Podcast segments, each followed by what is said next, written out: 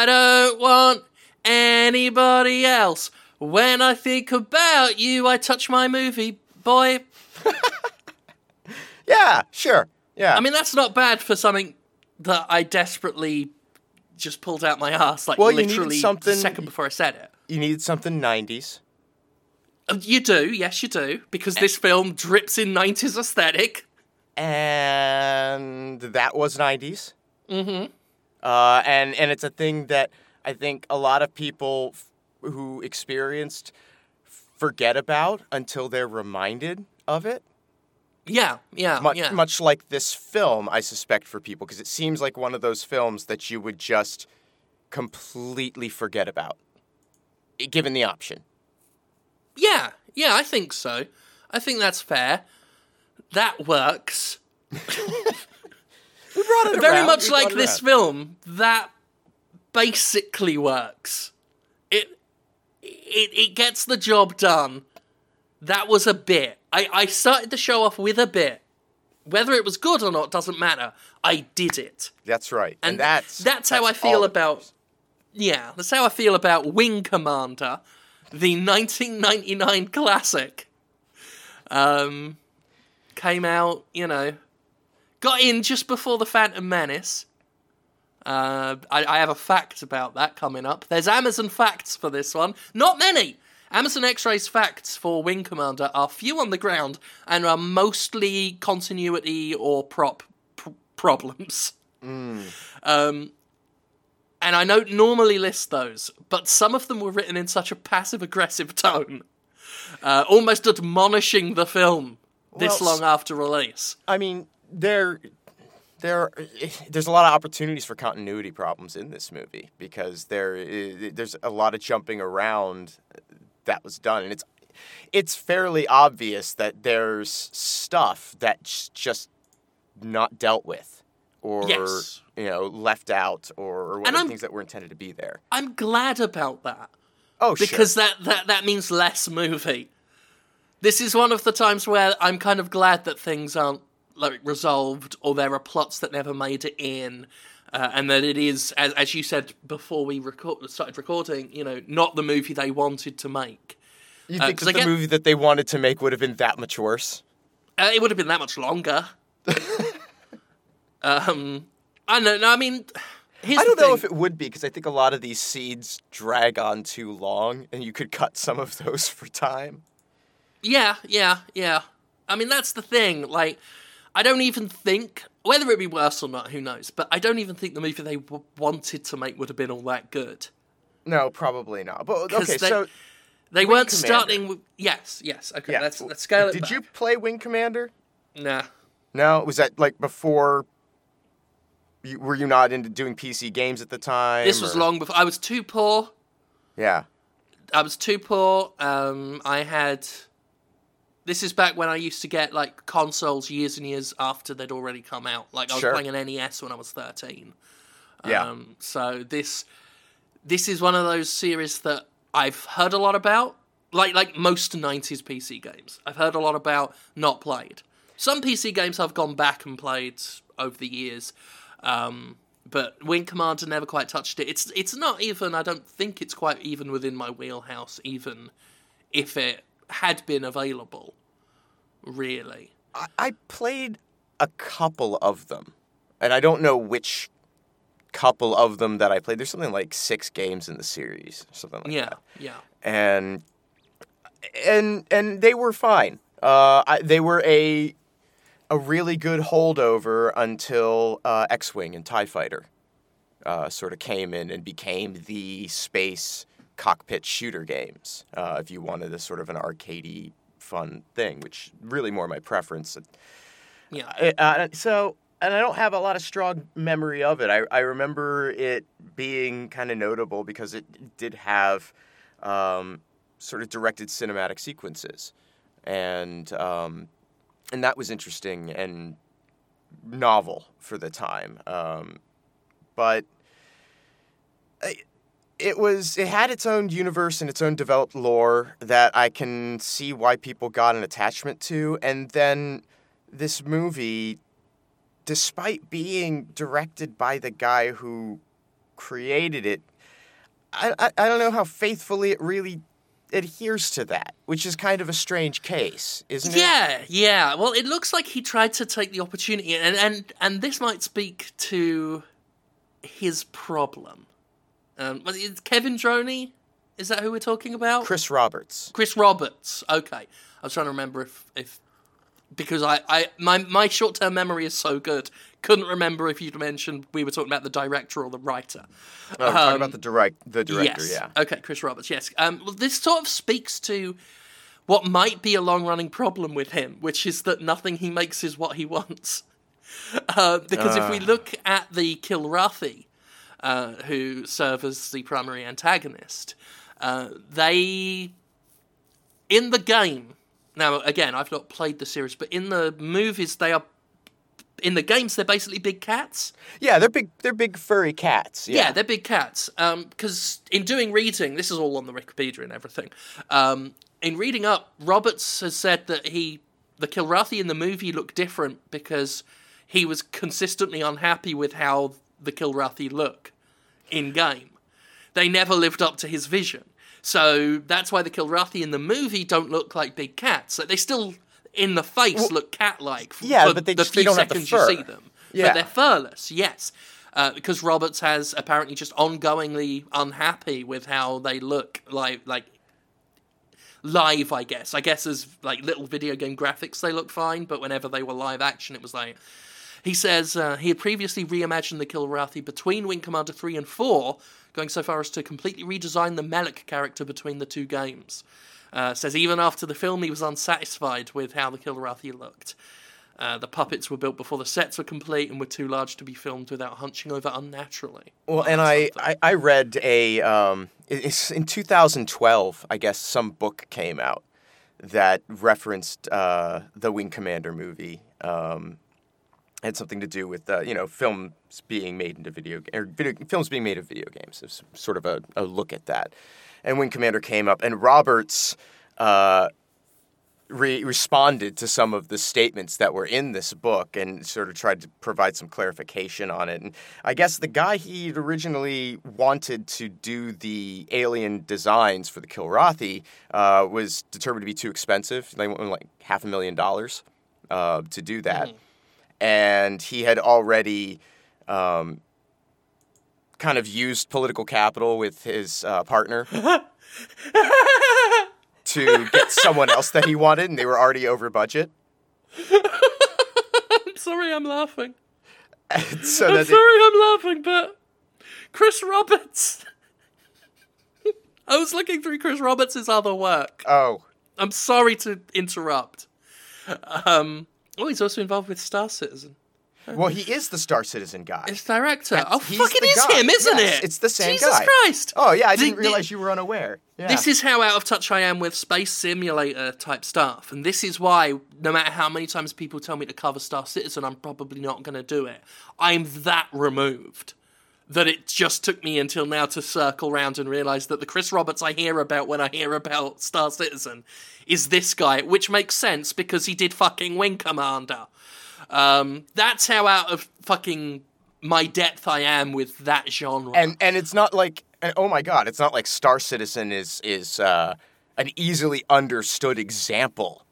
no, of yeah, that there's just so much you got to get into it. So that's f- why you know redditors and commenters and and listeners and everyone why I don't talk about Star Citizen. I can't.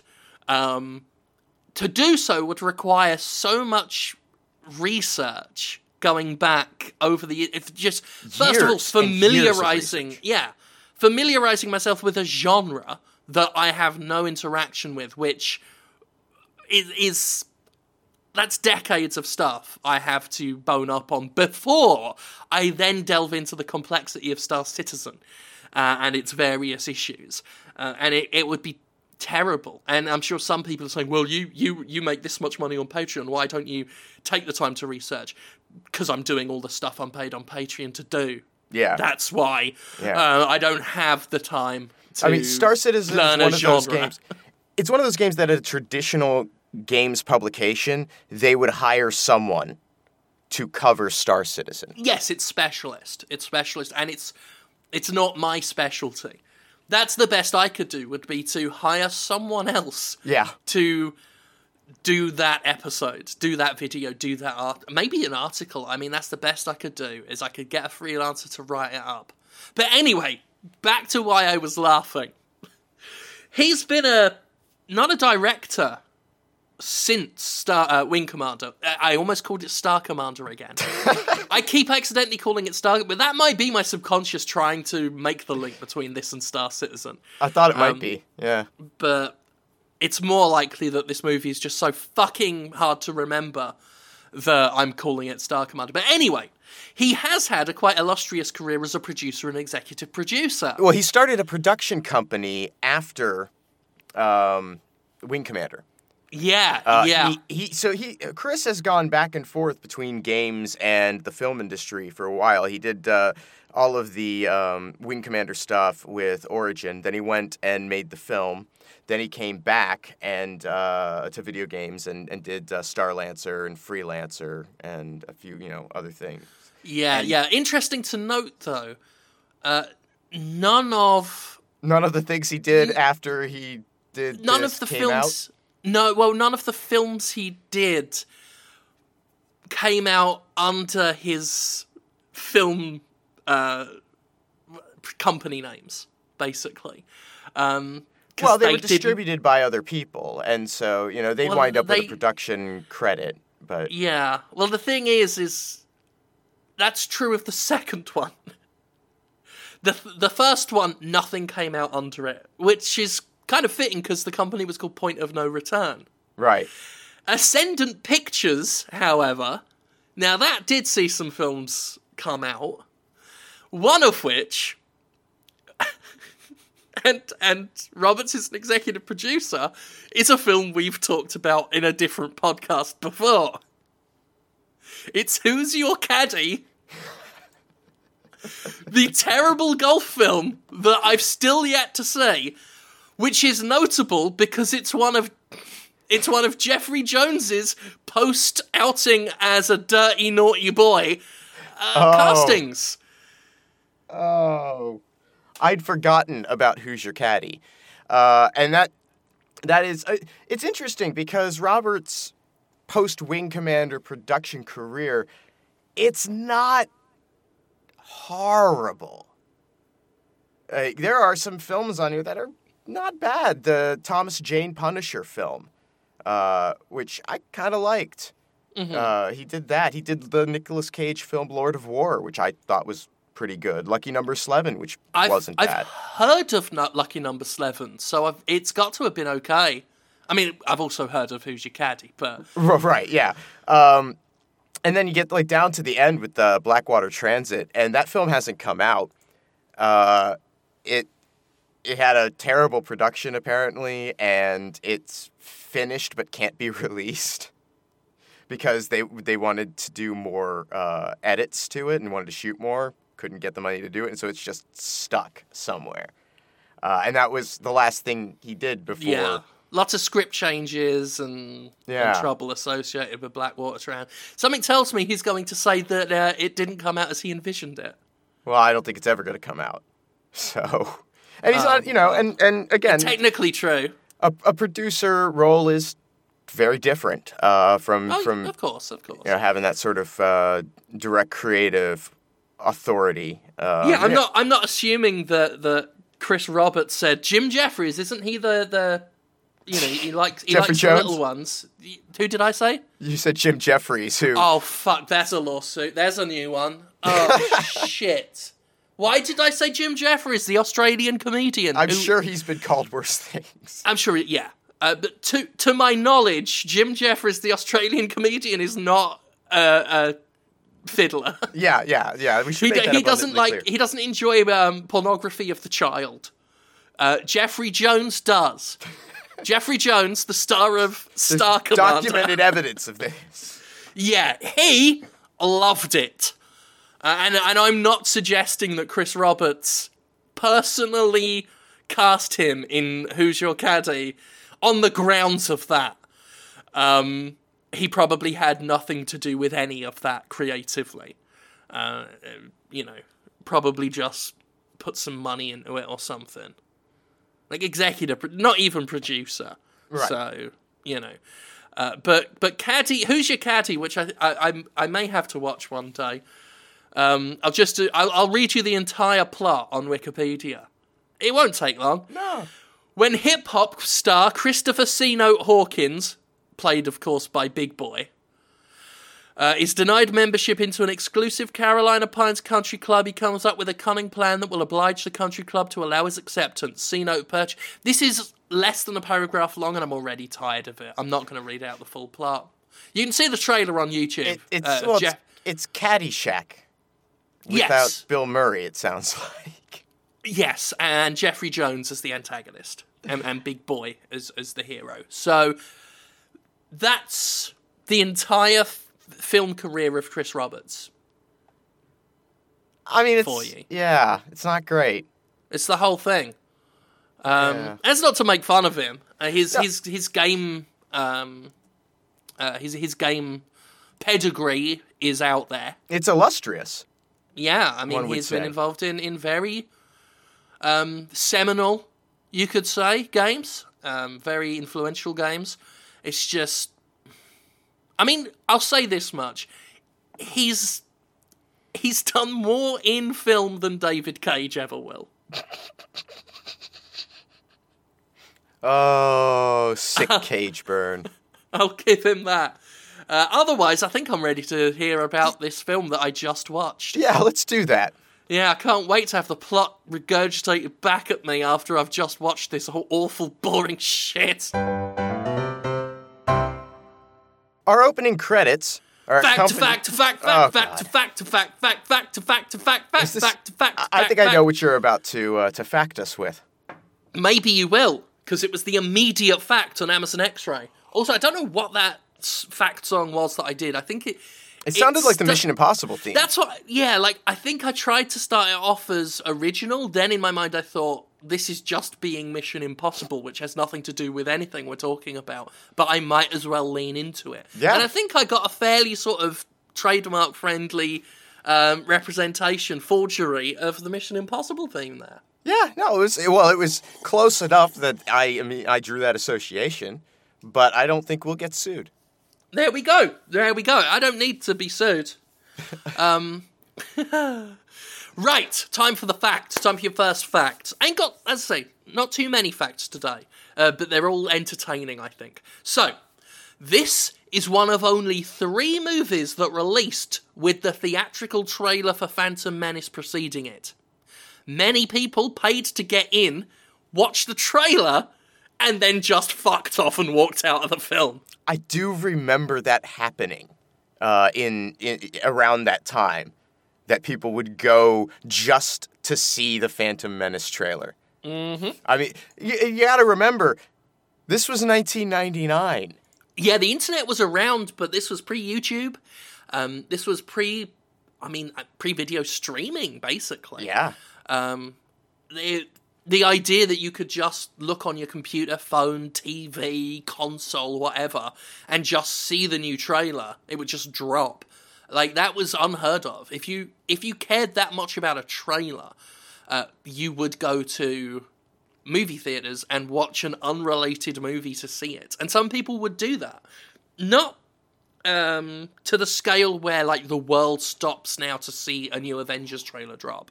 Uh, because it wasn't as easy, it's not like all of us were running out to watch Wing Commander so we could see Phantom Menace. Right. That. Uh, yeah. Exactly. but- I mean, you know, but we're doing it still a- because there's no barrier now, and that's why it's so effective with all of the the platforms of distribution that are available. Is that we the world can for you know like 60 seconds stop while everyone watches a fucking Avengers trailer. Yes, I, I'll tell you what the the closest thing I could draw this to as a modern parallel is when a game comes out that has a demo for another game attached. Mm-hmm. Like when Crackdown had the Halo Three demo on it. Zone of the Or- Enders had Metal Gear Solid That's 2. the most famous example is Zone of the Enders and MGS2, yeah. Um, and, and I think some other ones have done it, uh, but that's that's sort of the, the, the best comparison. So people would do that. Uh, they would. It feels so weird that I, I talk now. This is one of those moments where I am rem- reminded that I'm an adult because I very rarely consider myself one because I'm not built to survive as an adult. um, I I should be dead, face down in a ditch by now. Um, somehow I've, I'm still alive, but but this is one of those moments as I'm explaining how the world used to be to uh, an audience of of, of people who some you know some will know what we're talking about, but there will be other listeners who don't. Um, listeners who are old enough to to do things on their own. That's horrible. I don't like thinking about that too much. It, it Some of these people can leave their house on their own legally. They might they might still have to live in the house, but but but they they, they can just go to the mall. Yeah. No, I was going to say some of them can even drive, but I I what maybe I mean 1999. Yeah, I mean they can now. Yeah. If they were born after 1999, at least in most United States states, you But can get a driver's license at 15, 16. The world we described the the the, long long ago. I mean, it's it is uh, it is sort of weird. Like, I mean, I have I have a half sister who is quite a bit younger. Uh, she's like seven years old, and she cannot conceive of a reality prior to tablets. She always has a screen with her. It is a, it's an integral part of her life. It's practically an appendage Yeah. and you know and and boy you know nothing makes you feel older than the creeping thought in your mind that maybe that's not healthy? Yeah, but then again, we you got to think of what our parents thought was unhealthy. well that's exactly us, that's what exactly that's that- what i'm saying. It's yeah. like wait a minute like because it was it's reptile response in the back of my brain. It's like hmm i don't know if that's a good idea. I was like what the fuck am i doing? Yeah, what is this? What happened to me we Uh, are we are destined to become it. We we are destined to become the the, the people we railed at. but but they'll you know, like- Sometimes together when we worked at Destructoid, we're gonna be those old men. It's like a telephone, a proper telephone. They will never Yes. use a proper telephone. They will never. You'll never. None of you listening will use a real telephone. That thing, the the rectangle of glass, this infernal contraption that captures demons. I had to explain to my wife the other day, who is just five years younger than I am, what long distance calling companies were. because something we were watching made a reference to MCI.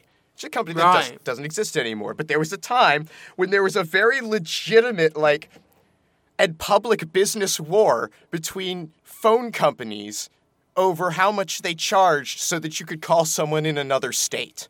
In Yep. another state. Oh yeah, yeah. There so many industries that that some of our listeners won't be familiar with.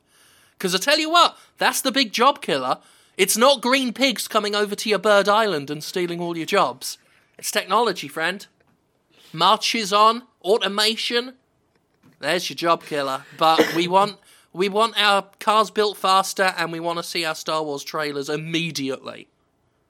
So So there you go. there you go.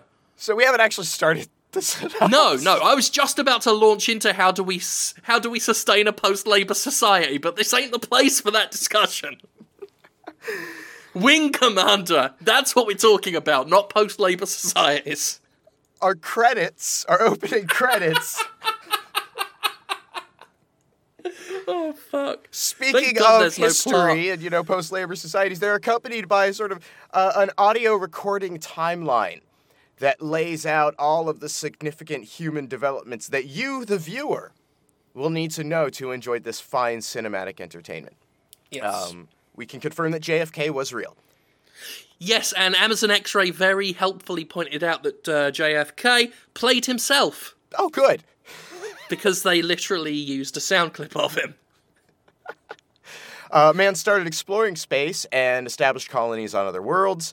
Uh, they created an artificial intelligence to handle the calculations for some form of long distance space travel that's now in use. And uh, they met another race, the Kilrathi, and got into a war of them. Now you have to remember Yep. all of this information. And it's You've- delivered. yeah. And also, just bear in mind, that's the only characterization, plot development, arc, feature you're going to get for the Kilrathi. Yeah. That's pretty much it. They are it. literally blank slate villains. They serve only for the movie to happen. They don't do even do anything in the film. Not Like, they- particularly. no. This is one of my big problems with the movie and just how bad it gets in places is there's a plot but it's not a plot because nothing's going on and the Kilrathi aren't really doing anything. Well, they're are, just a threat. Like, oh, they're gonna do something bad. They're near Earth, so I feel like go. there are. Well, I, I feel like the Kilrathi are just in this script altogether as set dressing.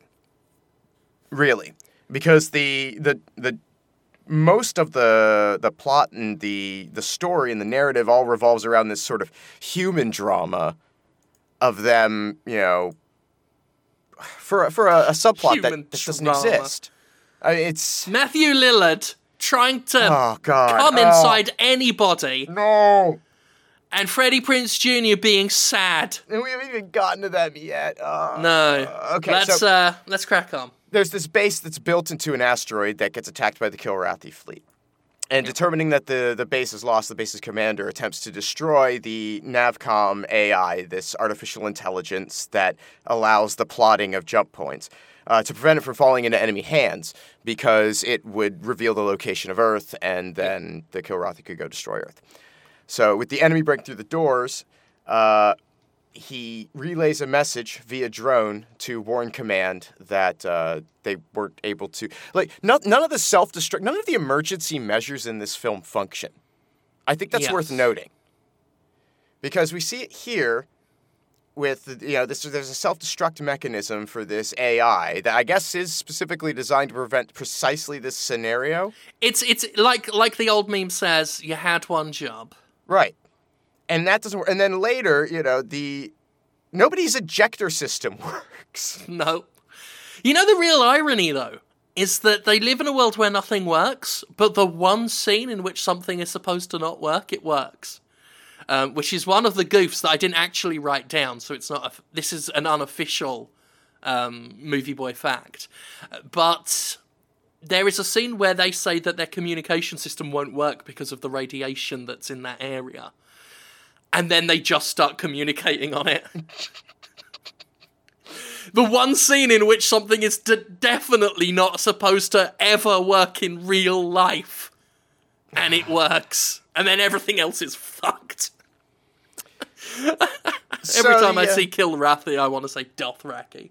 Carry on. the the uh, commander sends this message via drone to Warren command of Mm. this turn of events. Commander um, Admiral Wilson, by the way. His name is Ad. Oh, I is just want this, you to. Is this Admiral Wilson?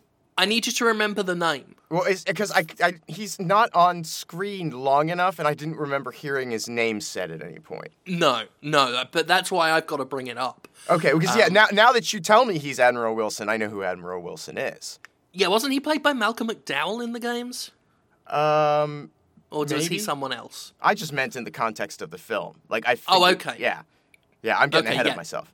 Yeah. Oh, oh, well, anyway, this is Admiral William. This Wilson is Adam- Admiral beginning. Wilson. Okay, Yeah. cool. Remember the name, listeners. Okay. He's really, really central to the plot. He honestly, Like the whole He plot is. rotates, revo- does it revolves around him. yeah, but I mean, it, it, it.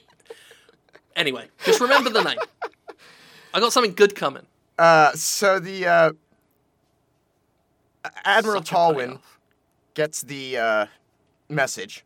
Yeah, I guess. or Admiral Tolwyn. Talon? Is it Talon? It depends. It depends on whether you go with what they're saying out of their mouths or what you see written on the screen in one particular scene. In fact, a fact, a fact, a fact, fact, fact, a fact, a fact, fact, fact. Got a fact for you. That was Uh, much closer to the Mission Impossible. Yeah, I just. I, it's just going to be more and more until it is. Um, so, and I've written this almost verbatim. I've, I've truncated a little bit for time, but I've done it almost verbatim because this is where the. This is where the Amazon facts that I was given start to uh, try and speak in the movie's defense and then give up and and use the attempted defense to further admonish the film. So, Continuity error. I'm actually jumping a little bit ahead, but I couldn't help bring it up when you mentioned Tolwyn. Continuity error. In Admiral Tolwyn's communication to Captain Sansky, his name is listed as Admiral Towlin. That's not it. The fact continues. While this sort of thing could normally be chalked up to human error, spelling such a high ranking official's name wrong would probably subject a soldier to severe punishment. so it's like they tried to defend it at the beginning, that's like, well, in universe, uh, they could have fucked it up. Grammar mistakes happen all the time. But let's not forget this is the army, so it's not good enough, Wing Commander. It's not good enough. Well, okay, but this is a fine example of something that Wing Commander does, in that it's inexplicable how this military operation functions with the people who are in it. Yeah, yeah, yeah. Um, you end up surprised that their spaceship made it to space. Right. So, uh, using the Navcom AI, the Kilrathi are going to be able to reach Earth before the uh, conf- is it the Confederacy? I think that's what they're called. Oh, like it matters. It doesn't matter. Before before We'll the them the human fleet can assemble back there and stop them. And so uh, Admiral Tolwyn orders all the ships to Earth, but then tries to contact uh, another ship that's still in the sector where the Kilrathi attacked to try and get some intelligence and maybe get a, a strategic advantage. So he sends this message by way of a merchant ship that's carrying two new pilots set to serve there. This ship is the Diligent. Uh, the two pilots on their way to this other Confederate ship are Blair and Marshall, Freddie Prinze Jr., and Matthew Lillard, respectively. And that is all I know them as. Neither of them have the kind of dignity that one would associate with a, a pilot. And No. that's like that's my, my big issue with them as characters um, and their performances as a result is that like and this is something that like as a director should have been seen as like this is too loose, but they are fucking children. They they, Yeah, they have none of the bearing of military officers. It's like, you know, we've we've seen like soldiers cut loose in Sure. film and in real life, you know, we've seen um I mean, it, it's it, just because you're in the army doesn't mean you can't be infantile. Absolutely not. And you get that can happen. But there are there are ways to portray that that are you you look at Battlestar Galactica, the the Yes. sci-fi series, or I mean Top Gun even. I mean these are even when they are silly, they are still trained officers with a they still know what they're doing, and when it comes to the work, they'll get it done. yeah. There's a bearing and a dignity that yeah, yeah. Like imagine, basically imagine this, because let's face it, they're not acting outside of type. So just imagine Freddie Prinze Jr. and Matthew Lillard in Top Gun, and then you'll see how bad it is. I say this as a fan of Matthew Lillard. Oh my god. I think he's great. That actually, that you know what? If if they had decided to do a mid '90s reboot of Top Gun and cast them instead of making this, that could have been a pretty damn good movie. Matthew Lillard could do Goose. Yeah, yeah. He could do Goose. Now, Yeah. Well, okay, I'll say this. Right? Matthew Goose. Lillard as it's Matthew Lillard as Matthew Lillard, like w- this doing is- the roles is he the got at the Scream- time. This is the Scream character yeah, that he plays. Scream. This is the you know. hacker's character. Yeah, it is him being goofy and and just not basically the kind of guy who would have been shivved in the shower by his own co-pilot Right. in training. He wouldn't have got this far. No, he absolutely would have washed out before becoming an officer. Like, that's just I can't see it. He's see an it. officer. He's a lieutenant. Yeah. Yeah, that's not it's not right. Um, so Blair also has this weird cross thing that he feels this need to keep hidden. Um, and the captain of this merchant vessel is the salty Taggart. Um, now, Blair gets tasked by Tolwyn in this message that he sent uh, with delivering an encrypted message chip to the captain of the Tiger Claw, which is this one Confederate vessel that they're on their way to. And uh, so, when asked why he's doing this, Tolwyn reveals that, oh, well, he'd served with Blair's father during the Pilgrim Wars. Uh, pilgrims, keep keep Pilgrim in your head because God knows you're going to hear it a lot. Yeah, Um, invented for the film. Yeah, this like, is- this- brand new introduced here. Nothing to do with the games. Um, so Taggart orders them to take a shortcut to get to the Tiger's Claw faster, which uh, requires giving coordinates to the computer that the computer doesn't like, but he orders it anyway and then goes off to his private quarters, only to be intruded upon by Blair, who admires some of Taggart's antique star charting tools. And so Taggart returns the favor by getting all up in Blair's personal shit and brings up the cross. This And- is Matthew Lillard and Freddie Prinze Jr., right? No, this is uh, I, uh, I don't know the name. I don't know the character name. sorry, Blair is Freddie Prinze Jr. There we go. and and and Ed Taggart is Salty Sea Dog. Right, right, Right. Yeah, so- It's like even though you you say who they are, and I've seen the film. To answer the person on who commented last time, who said I don't watch them, right? But I, my brain has a lot. It's got to remember, listeners. It doesn't need and will never need to remember the name of the character Matthew Lillard played in Wing Commander, Which is it Just Marshall. knows, which is Marshall.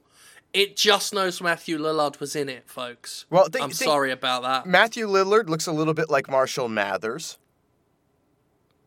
Right I've created a mnemonic device for you. there we go. So when you say Marshall, he looks a he looks a bit like Marshall Mathers. All right, and I'll go with it. And and, and yeah, and and So- Taggart is is the f- French Yes, Taggart's the Guy. the salty French guy. Yeah. Uh, so And Taggart, Blair is Freddie Prinze Jr., who was also in the recent Blair Witch film as the Blair Witch. Was he? so, yeah. Oh, no, okay. no, not at all. well, it's just you know it's so hard to remember anything Freddie Prinze Jr. did after he married Sarah Michelle Gellar. Yeah, yeah. Well, I mean, it's hard to remember anything Freddie Prinze Jr. did that wasn't marrying Sarah Michelle. Right, Gellar. and and really, At least for me. I mean, he didn't have. He was a name I kept hearing in the nineties, but never really saw anything of his stuff. And Never I'd have really retired. for his career. right? Yeah, Like yeah. at that point, I'd have just stopped. I'd be like, I'm good. Let's see. Let's see what he's he's up to right now, shall we? Let's have a look. Who's your caddy too? let's move on. Ah. So, um, anyway, Taggart brings up Blair's cross and asks to see it, and then laments the fall of the Pilgrims. An alarm goes off because Marshall thought they should be going faster than they were. Um, that's that's Matthew Lillard. Uh, he's Yeah. unaware I got it now. that the beacon that they're traveling to has this gravity well that's going to suck the ship in and kill them all if it's approached too quickly. Uh, but uh, they they slow down in time, and then the navcom fails, and and then Blair is able to successfully plot the jump correctly without the help of the AI. And oh my god, wow, what incredible talent! It's like he He's has some really kind of good at innate gift. Yeah, he's good at flying spaceships. It's a it's a class racial trait on his on his D and D character. Oh fuck off! They arrive at the Tiger Claw, and Blair delivers the encrypted message on mini disc. By the way, Mm-hmm. Futuristic mini disc. that that technology was gonna gonna last hundreds of years, guys. All right, now let's let's for our younger listeners, a mini disc was a disc that had data on it. It was smaller than a CD. Okay, now a CD was called a compact disc. This preceded the floppy. Right, a floppy disc. I said preceded. That fucked that joke up. CD-ROM came after you. Yeah, yeah. You after well- your floppy. Wing Commander was one of the first games to really take advantage of compact discs in video games. Yeah, that's true. Um, basically, think uh, just to truncate this, everything I just said. Think of flash drives, but bigger and flatter. Well, they were like mini laser discs more than anything, but they they could store a pretty incredible Yeah. amount of data for when they came out. I had a mini disc player. I thought it was Mm. great. I, I used it in lieu of a um a, a- like a flash storage MP3 player for years because they could store way more because flash wasn't as cheap as it is now. Uh, yeah. Mini disc was good tech. You could record directly from a source onto it. Like if you liked audio gizmos, it was pretty hot shit. Um, but yeah, it was not going to last 500 years. It, it barely it barely lasted until 2005. Yeah. Um. Anyway, so Blair gets. Uh,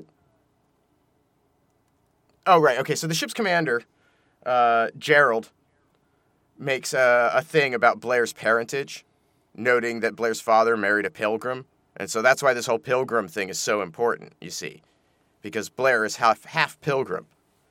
And then Gerald gets a little racist about it before Captain Sansky uh, smooths things over a little bit. Yeah, yeah. It's a very, it's it's one of those forced.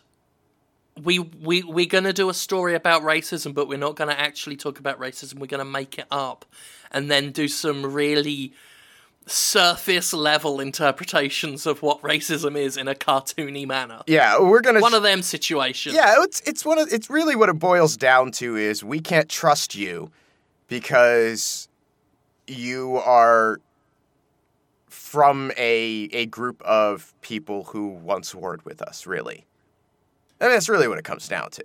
Yes. yeah. But also, you might have some weird like religious or other belief system stuff that differentiates you from us, and therefore that's a problem. Mhm. Uh, I think I think they they say say it actually really just sort of just they just lay it all out on the table in this scene when uh, the guy who's who's it? It's um, Gerald. Gerald basically Oh, says they don't think Fuck. like us. Sorry, that's gonna. I accidentally clicked on a video that was about me. Oh, yeah, that'll I was happen. trying to look up something about Wing Commander on my phone because it would be less disruptive than doing it on the computer and my keyboard going. Right, right. But yeah. I had a Reddit thread open and it I clicked the video by mistake. Sorry, carry on. Right, yeah, no, but that, so that's like it comes right as like just out, comes right out and says they don't think like us, you know, implying that there is a like a foundational, fundamental difference between these. And if you people, missed if you missed the offhand reference to the Pilgrim War at the beginning, which is so like just well, and there's there's even it's very one, easy to miss. I did. There's so even my one entire- in that that like timeline. There's a reference to the Pilgrims in the sort of audio clip timeline that flies right past.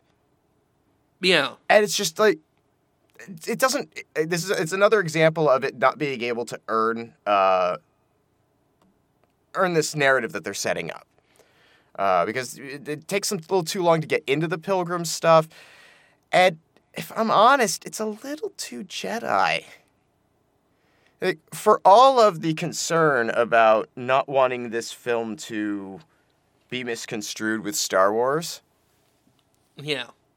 they made star wars Well, it's they made Star Wars by way of Battlestar Galactica by way of Top Gun. yes Like it is all three of those films, basically.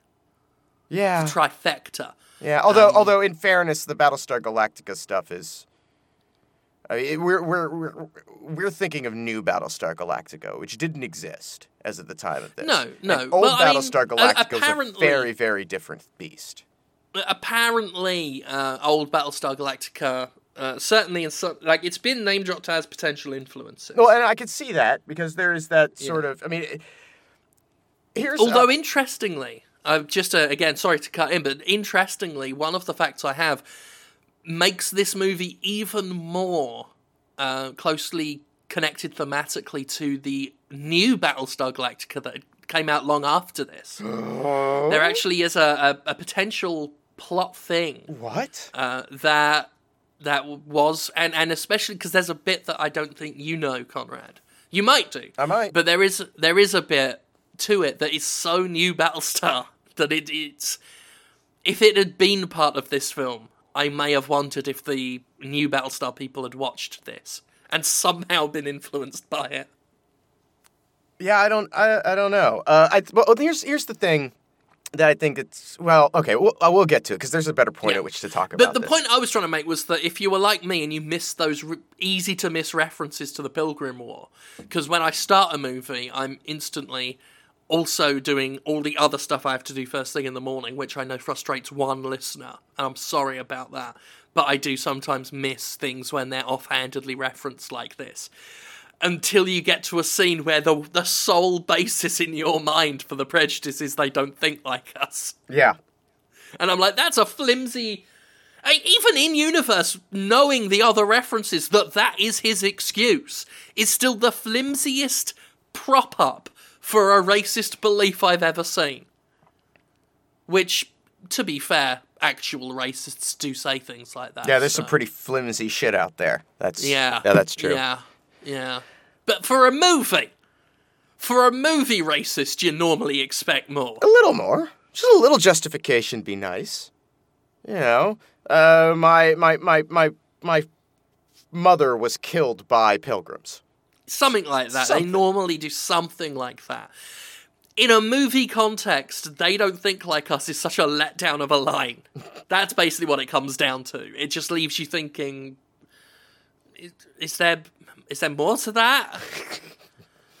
like even if you know even if you've seen the references to the Pilgrim War at the beginning, it's not like it says much about what the Pilgrims did. No, it doesn't. It, it doesn't really explain. It's just called the Pilgrim Pilgrims. War. Yeah, yeah. Eh, whatever. It, all we need to know, and, and all the movie cared about letting us know, was pilgrims are treated poorly. So, Basically. exploring the flight deck of the Tiger Claw, Blair gets into a Raptor, one of the ships, the little fighters that they have, um, and starts playing make believe when he's humiliated by a woman in overalls uh, through a discussion about dogfight strategy. Uh, it turns out she's his commanding officer, uh, Devereaux, call sign Yeah. Angel. And she has no command, like, in terms of presence. None. It's so hard to believe she's a commander. Well, and it's as evidenced Starbucks, by the she fact ain't. that nobody seems to take her seriously when she gives orders. No. Yeah, she is undermined, and when she gives the orders, she sounds so not confident in anything she's saying. Which actually subscribes a lot. Uh, subscribes actually describes a lot of people in charge in this film. There's a lot Very of doubt. few of them. Yeah, they don't look like like her. Especially, there's almost there's like a waver in her voice. Mm-hmm. That that just doesn't have when you expect a like an SO in a in a film that there's an actual presence in the voice, a command. Now, Uh, she's not a, not a bad actress. She she didn't do a bad performance. It's just she's not the wrong. Uh, she's not the right performer for this role. Well, and there could be a narrative reason for this performance that doesn't come across.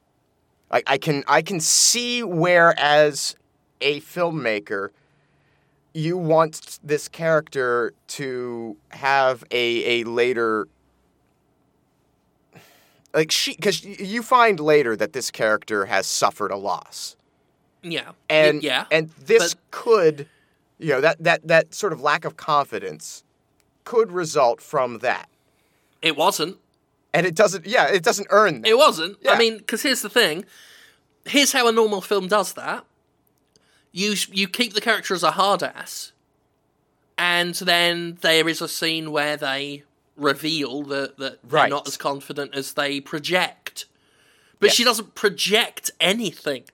She doesn't project anything she's just at always all. in that pa- more passive mode Yeah, yeah, and it just looks like a, a it looks like a bad performance. That's all it looks like. right yeah And if- I- if- I- yeah and i'm saying that that is a failure it is still a failure uh, to have attempted it because it didn't succeed and I, I don't think it was the right approach but i can see why someone might attempt such an approach Yeah, but I mean, I just think that approach is beyond this film. yes I don't think they were going for that. I Well, think that's too. There's a, it seems like there's a lot of attempt in this to make what should have been a loud movie with a bunch of explosions have depth. Yeah, yeah. Well, I don't know. I think he gives it too much credit to assume that sh- her performance was deliberate. Right? No, I, I'm saying, and I don't think it's deliberate. I don't. I think it's a failure. I think it's a failure, but if I wanted to cloak it. Well, that's it. If we if we wanted, I mean, we can do that with anything, though. Yeah, I suppose you're right. You know, Matthew Lillard. Well, no, I think I his think the dad Matthew could have Lillard paid thing for is him also to very deliberate rise too, through the and it's just they didn't rein it in appropriately. Yeah, I think they wanted to show, you know, the Matthew Lillard character having this big, you know, growing up moment, having you know, becoming a, a dynamic character who Mm-hmm, learns to, you know, take responsibility and uh, and not endanger the lives of the people around him. can I be honest? Can I be like cards on the table honest? Sure. I don't want to talk about this movie. I don't want to have that conversation we just had. I don't want to have the conversation we've been having for the past 50 minutes. What happens next in the film? So Devereaux is commanding officer, is Blair's commanding officer, and and and she sort of gives him a hard time for being in this uh, plane. But Marshall Yeah. rescues him, and they head to meet the other pilots in the lounge. And Marshall ingratiates himself by uh, making up for his irritating personality by offering them all scotch. And then Blair screws all of that up by recounting the story of him sitting in the Raptor co- cockpit and, and by naming its pilot, unknowingly breaches some understanding between the pilots that they don't talk about their dead. So there. Uh, Captain Sansky meets with Taggart about the orders he's received and questions their. What? Hello. Hello. Yeah. Uh, so I realised I was playing with random shit on my desk again, and I left my fiddle, uh, fidget cube in the other room because my, my my fingers get fidgety when I'm recording podcasts, and it'll lead to me playing with a knife and hurting myself. Because I will just idly grab at things, so Sure. I just need that under the desk just to. It won't do that the whole time. I, I play with the quiet bits when I'm recording. So Sansky, the captain of the Tiger Claw, meets with Taggart about the orders that he's received and questions their authenticity. Uh, and Taggart produces this ring that Gerald just accepts as proof that Tolwyn trusts him. Yeah, now this scene in which David Suchet, David Suchet's in this. For British people, they'll know who he is. Fucking plays uh, Agatha Christie's Poirot. He is Poirot. He's in this film as some ship's captain who seems to think that a dude's ring is su- sufficient ID. I okay, he's the admiral of the fleet. I get that, and he seems to know that the ring has been in his family for sixteen generations. So, like, why would this other guy have it unless this guy? But I mean, it's There are so many ways in which some other dude could have a man's ring. yeah. Many of them criminal and worrisome. if this ring never leaves this dude's hand, I'd be very worried if someone I don't know who seems to have no rank or low rank or or what? He's yeah, he's a civilian. yeah, yeah, just some dude shows up with this ring that says this man's dead, but I've got his ring, so trust me. But he's not even dead. this man's not here, and you can't talk to him right now, but I've got his ring, so trust me. Yeah. Yep, that's it. Rubbish. We're, you're in a you're in the far future. You've got fucking mini discs for God's sake. Surely there's a better way. The man was recording himself. Send a recording. Send a little voice message Well, with, it- why- with Taggart. Why wouldn't Tolwyn mention that? Hey, you know. Well, he Tolwyn does mention to use Taggart in his message. Ugh, fuck this movie. So they plot a route to the Kilrathi. This is where my second fact was going to come in. Jesus Christ. Uh, they plot a, a route to the Kilrathi fleet, which, despite objection that it's unsafe to jump to a quasar, Taggart says he can get them there in time. Now, Marshall tries to convince Blair to stop to stop wearing his pilgrim cross in an effort to allow him to get along better with the other crew on the ship. Before he goes out on a patrol with Forbes, um, the African American uh, woman in the film. Okay. I mean, I'm just saying, you know, That's we, a way of putting it. well, we managed to land two diversity quotas in one person. Is what I'm saying. I actually, honestly though, And she's I liked good. I like her. She, she is the only character I like. Yeah. She's, She's good. I'm not complaining character. about her presence. I'm I'm just pointing it out cuz she's going to have to fall into a trope later. Yeah, yeah, true, true. But yeah, yeah, definitely. Uh, in terms of of performances, uh, I think it's her and David Warner who are the only ones not phoning anything in. Yep, and, and competent at the same time. Yes, and yeah, in terms of actually being a character as well, she's good at what she does, and is not a complete fuckwit. Does yeah, doesn't take shit. She's clever in ways Marshall is not. Yes. Uh, yeah, no, fine, good character, which is all the more reason to kill her later. Yeah, all the more reason to get rid of her quickly. All right, so uh, they de- Forbes and Marshall debate the inheritability of the sexes in piloting, which is an, a weird conversation. Seems I guess- very. It made me cringe the whole exchange. Yeah, it's really really awkward and like but but boy, what a bleak future. 500 years from now we're still talking about this. Yeah. Oh, they've, they've probably gone through their like 58th Gamergate by this point. Uh, and so they they pull these some crazy stunt shit landing back on the Tiger Claw, and this pisses off Devereaux. So Forbes later has to smooth things over with her by sharing what we have to, I guess, assume is Marshall's scotch, uh, and then reveals that she's kind of sexually into that lanky twit. Um, How or why, never explained. That's the biggest plot point for me. Why does she want to fuck him? yeah, Why does she want to fuck that annoying bastard? I mean, Matthew Lillard, handsome enough, but when he's behaving that way, I wouldn't. no. Blair goes and talks to Taggart about the Pilgrims, and so we finally get to learn a little bit about them. Uh, they were the early explorers of space who, over this 500 year period, developed an innate ability to navigate by sensing magnetic forces in space. So they're, they're magic pilots. The Pilgrims eventually determined themselves superior to other humans, and this led to the Pilgrim War.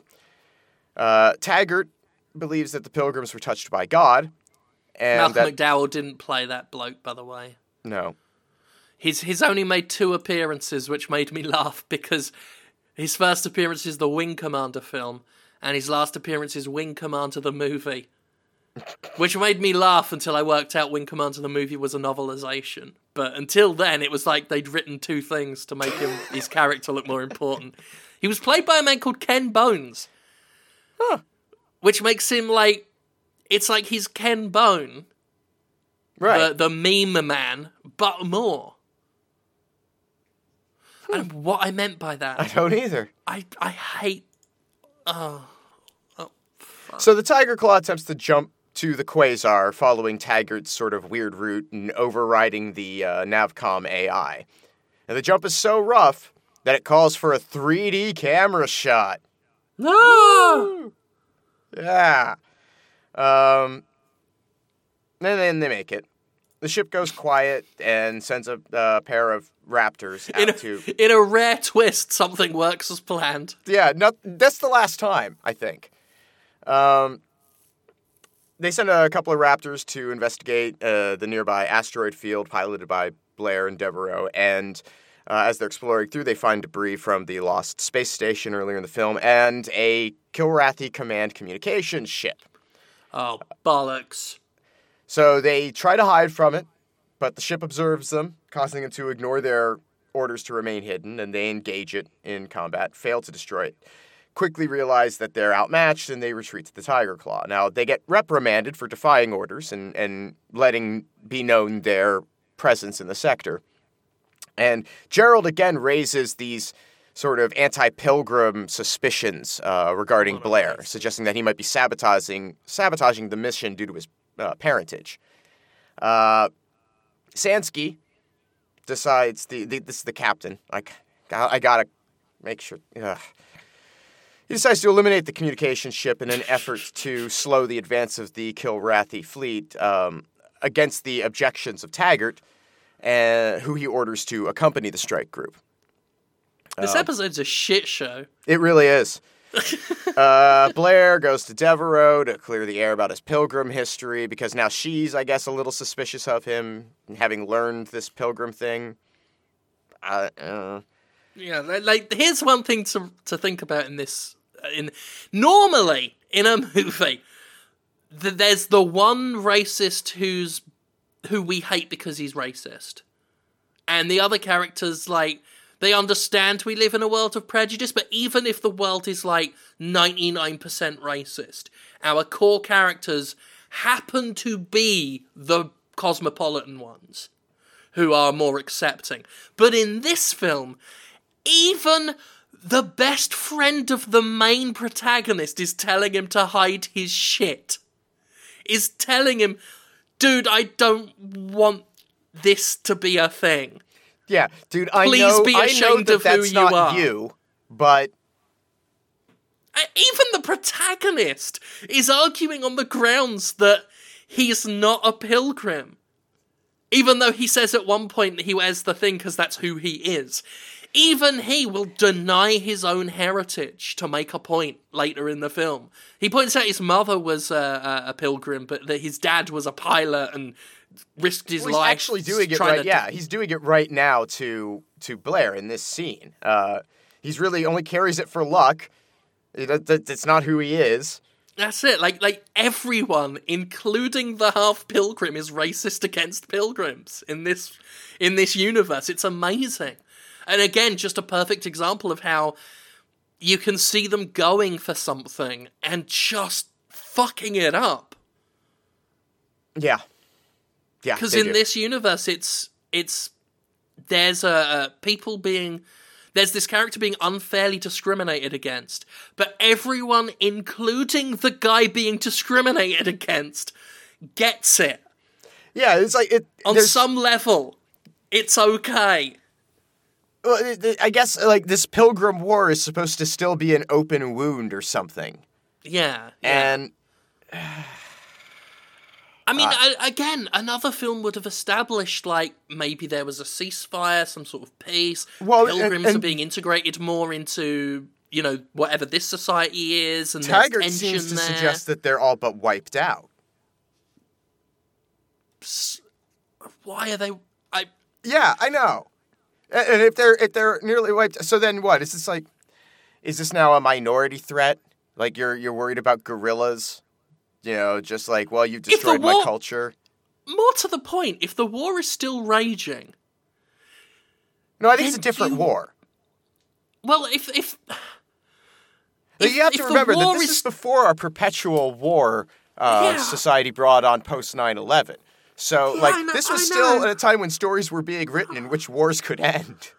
I know, please, you gotta let me finish a train of thought, because cause I, every time you talk, you open up new trains of thought, and my brain can't hold them all. Uh, so the war with the pilgrims versus, I guess, I'm just gonna call them the fucking Galactic Federation. Sure. The war between the pilgrims and the Federation is over? I think so. Yes. And It's and- over. Yes, and the, But- and the Confederates soundly defeated the Pilgrims.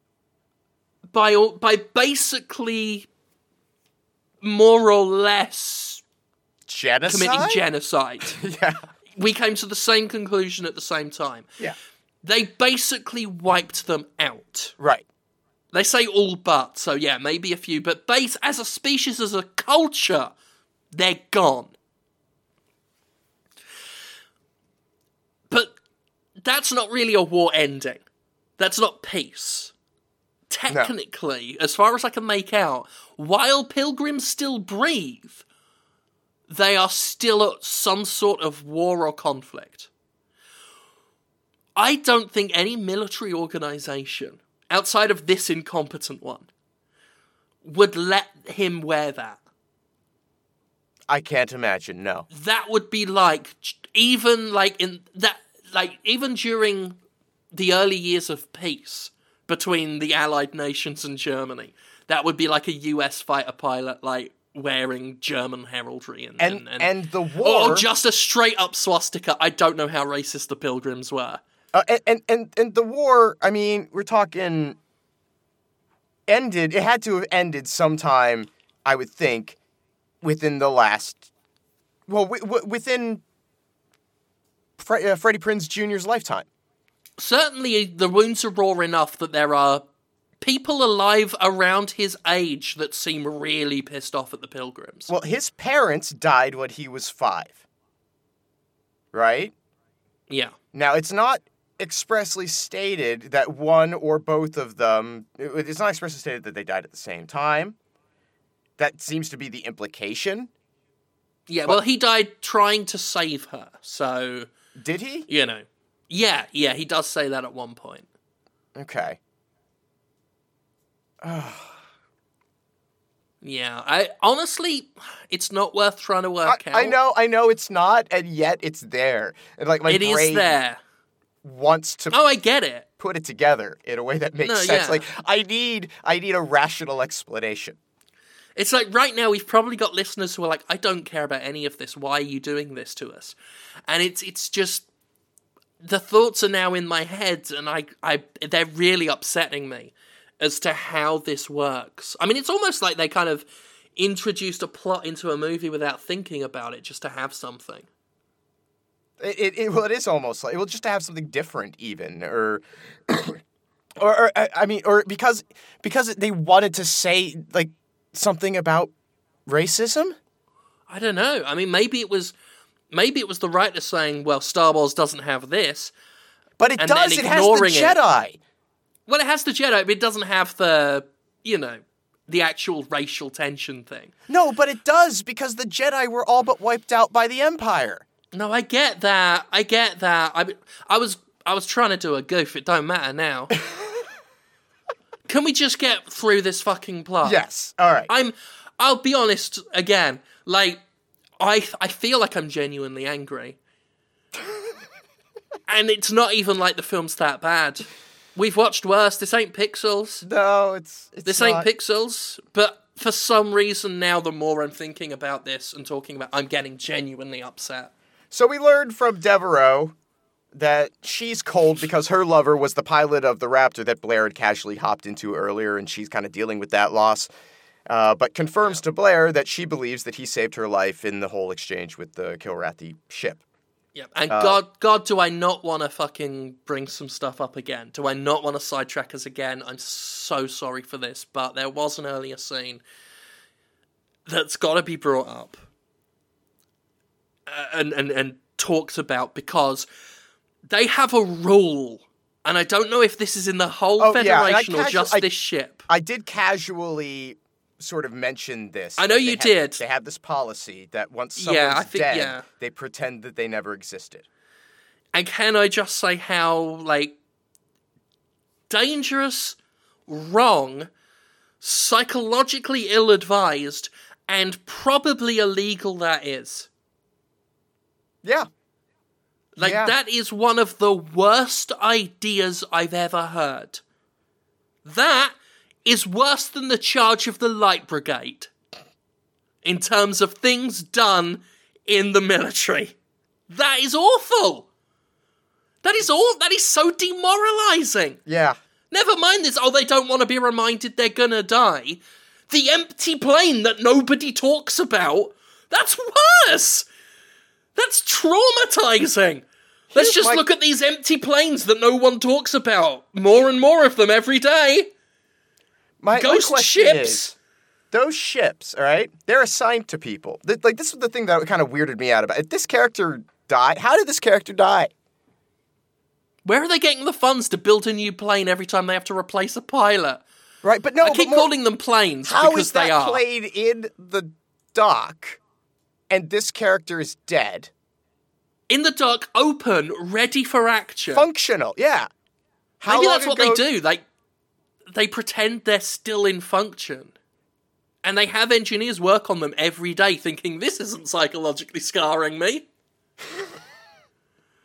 I'm just working on the dead guy ships again. Right, but okay, so it was it was recent enough that they hadn't taken that pilot's name off the ship yet, right? That he was dead. Meaning that the repair any repairs that would have been necessary to get that ship functional again probably would not have taken long. I want to know what was the cause of death of this pilot then. Were they not But in we a won't know. They won't talk about it. They they fight club anyone who dies. Again, the fact his name tag's on it isn't an indication that it's anything like is recent with it or anything. Because again, that might just feed into my theory that they pretend they're alive. And they're just keeping the ship. That's so. That's so. That's Yeah. so bleak. I mean, part of the reason why, um, you know, they might have been so pissed when he brought up the guy's name is that they're like, how could his ship be there? Like, it's, Right, but if it's docked right now because he's on existed, Their vacation. wouldn't be there. It wouldn't be their ship. It'd be someone else's ship. No, no, they'd, they'd scrub it and replace it. Right. Instead, they're building a new ship every time they hire somebody. And letting the old ones rust, or or or, spe- or paying engineers to keep them in perfect working order, to maintain this illusion that they're alive. They have conversations with invisible pilots all the time on that ship, and some of them have, some of them, like that weird experiment some people did where they tried to invent a ghost, they started believing it so much it was real in their minds.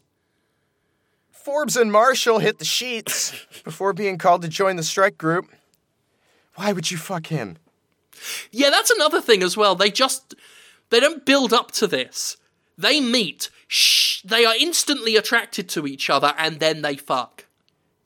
Well, they go on that one date where they go, you know, fly around and talk That's true. They endanger their lives outside in different ships. Yeah. Come back. That's enough chemistry to just fuck right now. And that's fine. I mean, if, if two people are mutually attracted and want to fuck each other, um, that's fine. That happens all the time. Um, you know, hookups happen, but in in a film where you expect plot development and character progression, once again, it's not what you expect, and that's not in a good ah we we fooled you by being unconventional. It's no, it's just really bad writing. and and now they've established this emotion like it seems clear that they're establishing this strong emotional bond between these characters at this point because the Well, the love seed attempting. is written that way and this is a PG-13 movie so Well, this is post coitus when we catch up with them, and they are they're, they're the way they are together and interacting implies a kind of almost like a like a boyfriend girlfriend in that sort of younger boyfriend girlfriendy tee hee hee situation. a kind of Which just makes no relationship sense. that seems out of boundaries for their situation Yeah, there's these nothing are people about who it feels right. That the people that they care about who have died do not exist Yeah, yet and they I should so point easily form these emotional connections Yeah. And let me just right now for the record say that when I say this doesn't feel right and that we're criticizing how unbelievable and bad this relationship is, it's not because he's white and she's black. No. Before Forbes and Marshall can go for another round, uh, they're called to join the strike group, and uh, Blair's wingman has a problem with him being a pilgrim, so Devereaux has Blair fly on her wing instead. And as the strike group approaches the Kilrathi ships, Taggart orders the group to turn back, saying that the lack of defensive ships suggests that Tiger, you know, the, the Tiger Claw is at risk. You know, like, oh, God, you know, where are all of the enemy vessels that we expected to be here? If they're not here, maybe they're finding our ship, and that's the, the thinking. Uh, and in doing so, he reveals that he's a secret intelligence officer and not a civilian. So, you know, I mean, I don't. Why did he give him the ring? Like, if it was this easy to prove his rank and position in the military to Yeah. these pilots, why did he need Admiral Tolwyn's ring? Uh, because Because that's not less. That's- Con- that's not more convincing. I don't no, think. I've got a reason for this, actually. I, I actually. That was a different scene. Oh, okay. Yeah. Oh, That was a all- all different right, scene. all right. it was a different checking. scene. It needed different things to happen. So, but so then that. Hmm. All right. I thought it might relate to like a deleted subplot. For some, there, there's some reason he had to do it this way. It's, I don't know. I mean, that that could also be part of it, but for the purposes of the, the, the film they cut together, Right. different scene didn't matter. Okay. Um, it's yeah, it's just so incongruous. Nothing that happens in in any previous scene is canon necessarily with any scene you are currently watching in Wing Commander. Um, so they they turn back, and the Tiger Claw is indeed under attack, and the strike team returns in time to save the day, with Taggart striking the killing blow on a Kilrathi battleship and destroying it, which gives the Tiger Claw a chance to escape. There are some casualties, though. Captain Sansky is injured and uh, we presume dead because he's never again seen in the film. Uh, I think he was intended to be in it later. Like I, I think Yeah, that from things that I maybe. read, he was intended to survive and played like a role in the plot later on. Um, but they dropped that plot. So, um, meanwhile, Marshall and Forbes ignore their orders to return to the Tiger Claw, and instead try to one up each other in fighting some Kilrathi. Marshall's stunt damages Forbes' ship, and she's unable to eject. And despite a valiant effort, she's unable to fly her damaged ship all the way to the landing bay.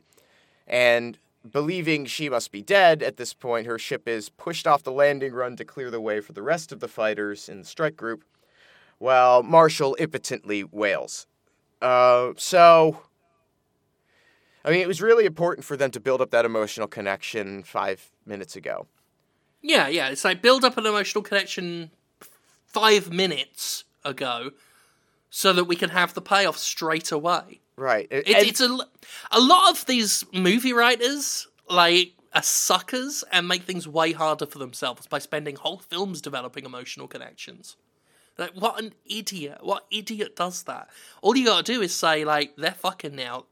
One of them's dead. Now they're sad. and if they're fucking and it's a PG 13 movie, they must be in love.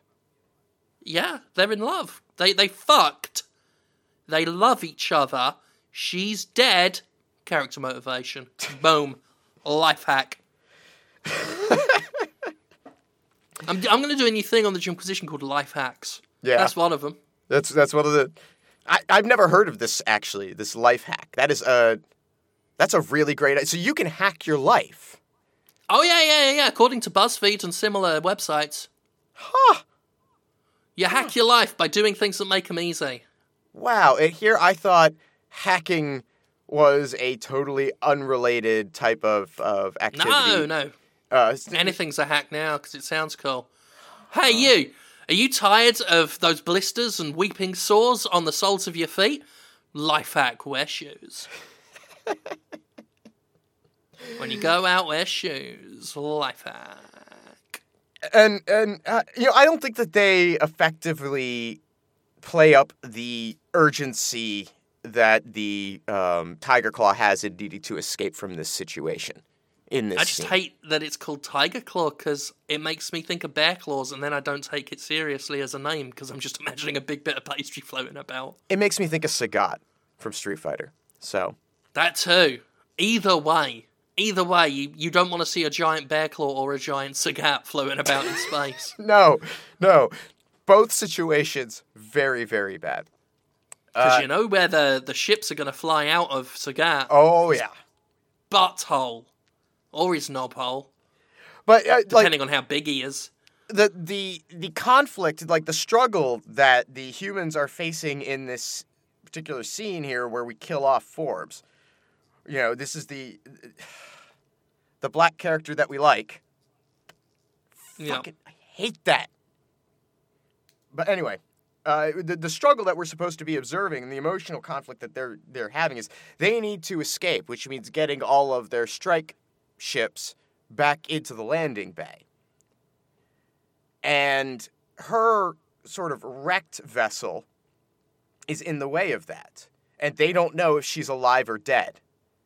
And it would take too much fucking time for them to send someone to look at the goddamn cockpit and or pull her out, I guess, than to just take a bulldozer, a slow fucking moving bulldozer, I might add, Mm-hmm. to just push the wreckage off. Couldn't the guy in the bulldozer just, you know, pop quick peek? Seems like it would look. take like 30 seconds. I, I mean, maybe it just plays into again just how how bad an idea it is that they instantly forget someone when they're dead. It's like they don't even bother trying to trying to find bodies or perform first aid on a body. It's in. Sometimes they've seen someone asleep, assumed they were dead, stopped talking to them, and then when that person wakes up, wonder what they did to make them a social pariah. Well, they and they know, die yeah, alone, forgotten. nobody knows who they are now. No, Like, everybody here pretends that they never existed, and so now they just wander the halls Mm-hmm. Of the ship. I bet that there's a whole underclass Mm. that's now like living secretly in the holds.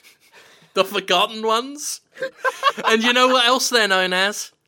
The Pilgrims. Twist. the Pilgrims are the dead pilots who weren't dead. And also they were Terminators. Uh, so they uh, they throw her off the side of the ship, and Yep. uh, they go Get rid of her. hide. Uh, They go hide in an asteroid crater. Uh, the Yes. Tiger Claw does, and attempts to lure the the rest of the Kilrathi fleet away with a drone that they fire, and it seems to work. Though there's a destroyer that still drops a few nukes through the asteroid field just to be safe, and that causes some additional damage to the Tiger Claw and When, breaches when its do they when do they have to be really quiet? That's uh, in this scene.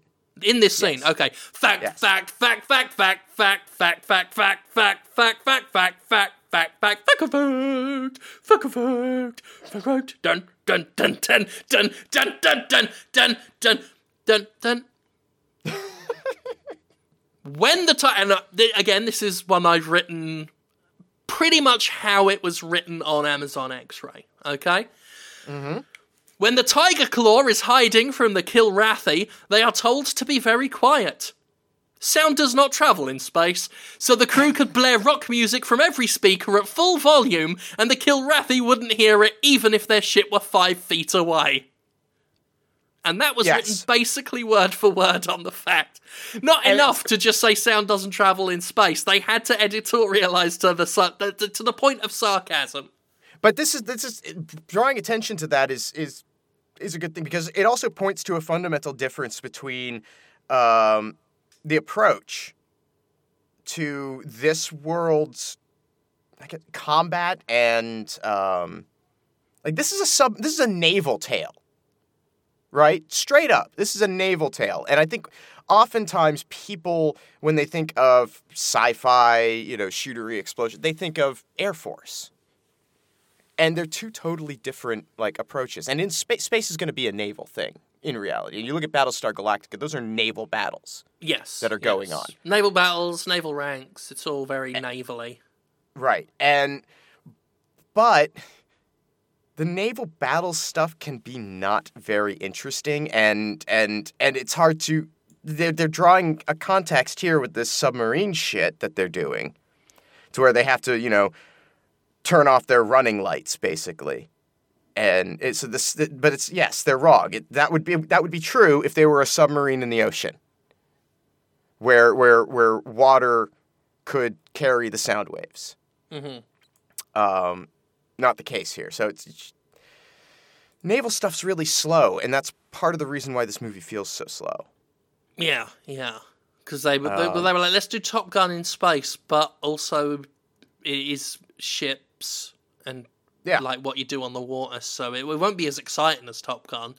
But, you know, we've got David Suchet. So the uh, the there's more damage caused by this sort of nuke drop thing that the uh, Kilrathi do, and it uh, breaches the hull, and that threatens to suck Blair into space. Uh, Oh, nobody there moves was to help him. There was, I didn't write this one down, but there was a snippy Amazon fact about how this wouldn't work either. No, no, and that's true. But we see this. This is something we see enough times in space movies. Oh yeah, the fact started with, well, it makes the scene more action packed. Here's Yeah. how it's wrong. Again, just just no no patience for this film shit, Amazon. Or IMDb, whoever writes the facts. I know people say that you can see them elsewhere. the uh, Marshall ties a cable to himself, and uh, with the I guess reluctant help of the crew, or not. I mean, they all seem to like once he decides he's going to be the guy to actually risk something to save him, they're like, oh, all right, fine. We're into this. Yeah, well, they can't all- wait to forget about this one. Yeah. Maybe that's it. Maybe that's just everyone can't fucking stand Marshall. Which at this point, having killed Forbes, Yeah. Having killed the one competent person in the universe. and I think I think I skipped over the part where, yeah, I, I skipped over the part where Devereaux like holds a gun in his face and nearly shoots him for insubordination Yeah, over and, and, getting her killed. and then said if he ever does something like that again, she will kill him. She will straight up murder him. And I, I would point out, And that, but that would be fine. She could yeah. murder him. There'd be no trial or arrest It because he he doesn't exist. under uh, under military code, apparently she can anyway, because that was established when she you know draws the gun. Um, But anyone could kill anyone for any reason. There'd be no murder investigation. right, because How do you invest? Yeah, how do you investigate the murder of someone who was never born? Yeah, the thing that's really sad about that uh, holding the gun to his face scene is how poorly written it is, like the dialogue, because it, it like deflates at the end Yeah. when she says, you know, she she says, "I think uh, I will shoot you," which she should she should have said, "I will kill you." Like there was just not enough emphasis delivered into the line. and it is just her backing down like like again in another film in a normal film that would be broken up by like a superior officer or something. Yes, somebody Someone else would be like, you know- intercede that could prevent her from doing it. your character? Stop doing that! And you! That's what they do. They, they, they go don't point a gun at a person. I'm the admiral. Rah, rah, rah. don't point a gun at him. That's naughty behavior and then Marshall would relax a little bit, and then the Admiral would spin around and go, Don't think you're off the hook, Marshall! See Yep, me in my office! I'm to spank your little boy's bum! That's how the scene would go in a real film. Damn right. uh, so Marshall does get Blair pulled back to safety. He winds up injured now too, but he seems more upset about how he got Forbes killed. Shocking. Uh, Blair tries to comfort him with the whole "they never existed" thing, and then Marshall. Oh my God, Marshall becomes the moral center of the film. Who calls this out as bullshit? Why is he the smart character now? Um, because, again, because- this scene has no canonical connection Well- to any other scene. the death of the person he was love that he was in love with has given him wisdom through loss and mourning. See, this is what you call a dynamic character out arc. He would have been down with that whole abandonment of, of people thing ultimately. He, he risked falling into it, but then he experienced true loss. And he knows what that feels like, and he wouldn't give that up for the world because it would mean erasing the joy that he had. Yeah, And which so he which really speaks poorly as to how well this whole army gets along. Yep. That they're all normally fine with this role because none of them, I guess, become friends, like each other. I know each you'd have to maintain that kind of emotional distance if you like. I think I think you'd have to be willing to pursue the path of sociopathy. If Yeah, you wanted to make this work. I mean, for you to be able to just drop someone the moment they die, no, Not just be forget a they didn't exist. because that's statistically unlikely that this many people are. You'd have to pursue it. Well, then again, it's statistically unlikely that you'd see this many incompetent people in one ship, but laws of the universe don't necessarily apply to Wing Commander. Badly damaged and nearly out of fuel, Taggart suggests a bold plan for the Tiger Claw to send over a crew to board the Kilrathi shi- uh, board a Kilrathi ship and take its fuel cells.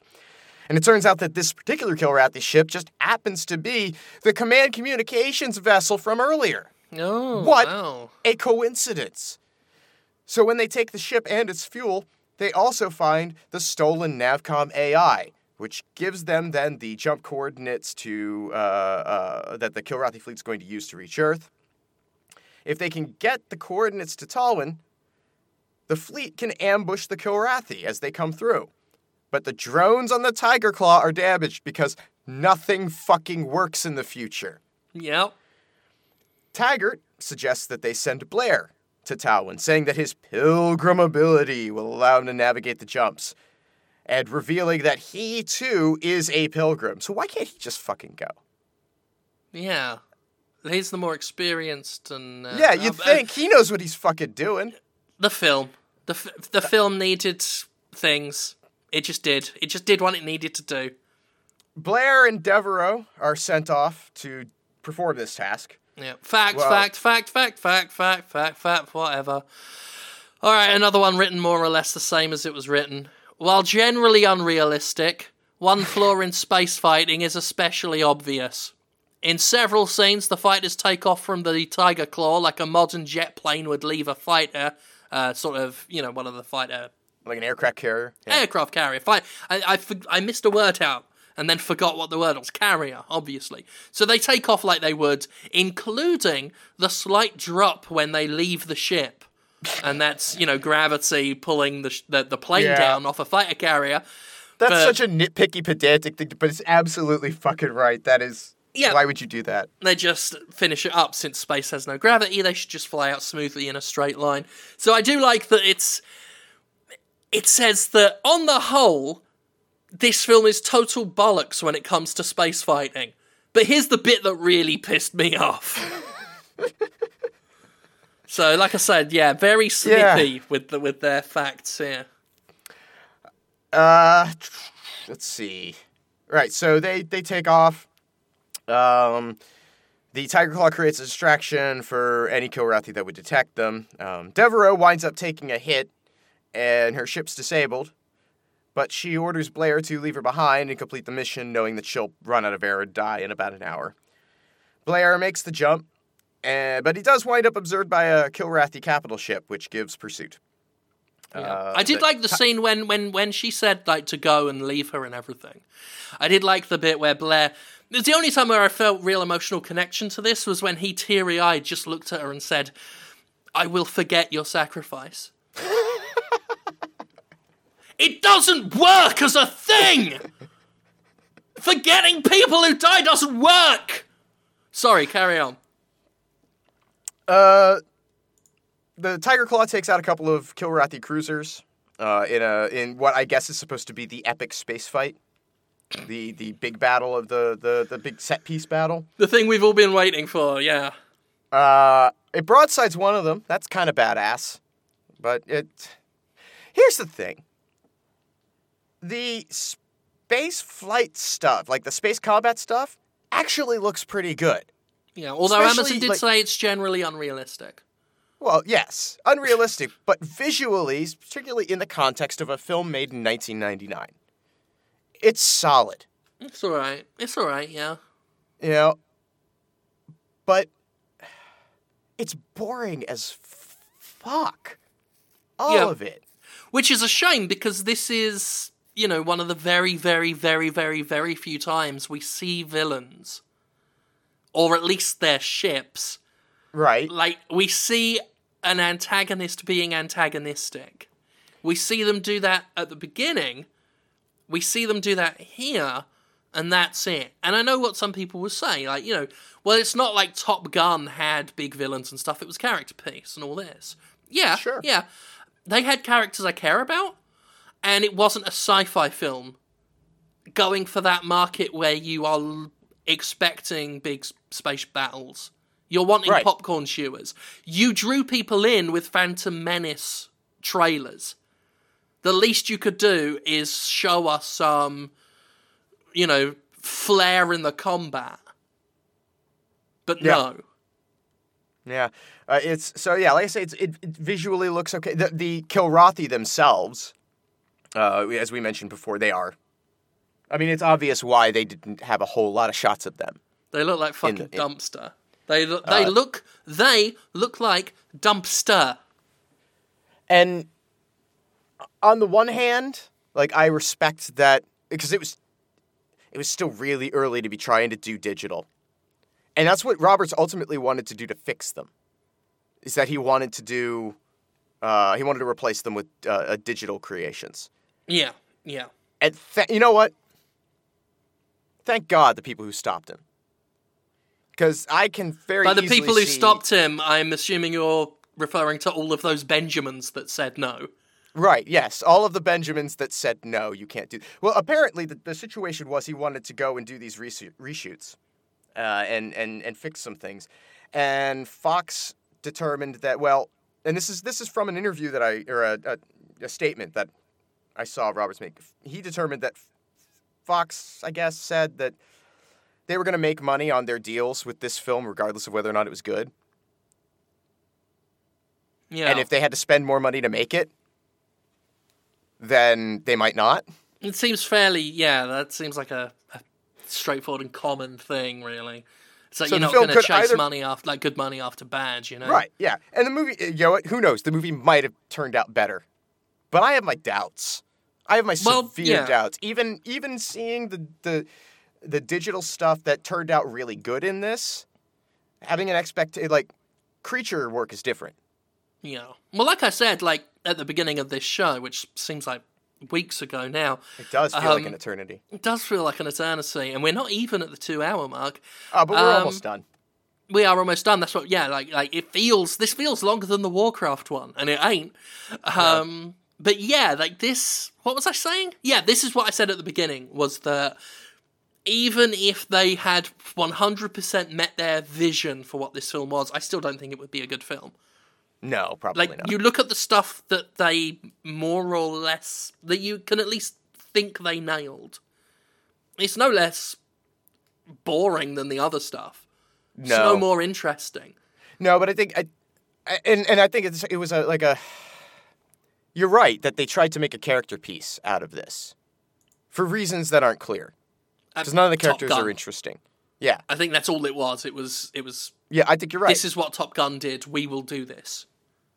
yeah, and and it just does not, it does not hit at all. No, I think it would have been better to have just like reduced the plot and just given us, you know, oh, the evil Kilrathi are doing a thing. Here is their admiral, and he's there with a monocle or an eye patch or whatever. Just ha, ha, ha, you bad people, I feel and- like it, then- would have been better as a chase film, even. something like that. Yeah, yeah, like like almost Yeah, because they are always uh, w- w- the problem we run into here with the pacing and all that is that the the Tiger Claw has to stay hidden because it's the lone ship, right? And it can't reveal its position. Why not just have its position revealed and, ha- uh, revealed and have it be chased? yeah. And then you so- can have that dramatic tension all the time. Yeah, I think that's what they needed like a simple central plot with very little deviation. I mean, obviously, you're going to have your typical romance subplot and all this stuff, but for them to focus so heavily on. Try, on, on characters that are not developed and are not nice to begin with just seemed like a real boner of a move. A real Ken Bones of a move. Uh, Blair sends the coordinates to Tolwyn and the fleet, but the pursuing Kilrathi capital ship is right behind him. Uh, Tolwyn orders the fleet to the jump coordinates, knowing that the capital ship could still do significant damage to Earth on its own and will almost certainly kill Blair. Blair We can hope. observes a pulsar and starts flying towards that. Uh, colleague back to earlier at the film when Taggart did this trick to shortcut and you know the gravity well thing and, and so forth, and he pulls up short, and the the Kilrathi capital ship pursuing him, thinking it's leading them to the fleet, uh, comes to find out, oh no, it's this pulsar, and they get sucked into it and destroyed because they're too large. And I love how I love how because this film is so boring and so much shit has happened into in it that Blair has to remind us the audience of what's happening with dialogue. Like has to explain to us that because the ship is big, mm-hmm. its momentum is forcing it into this.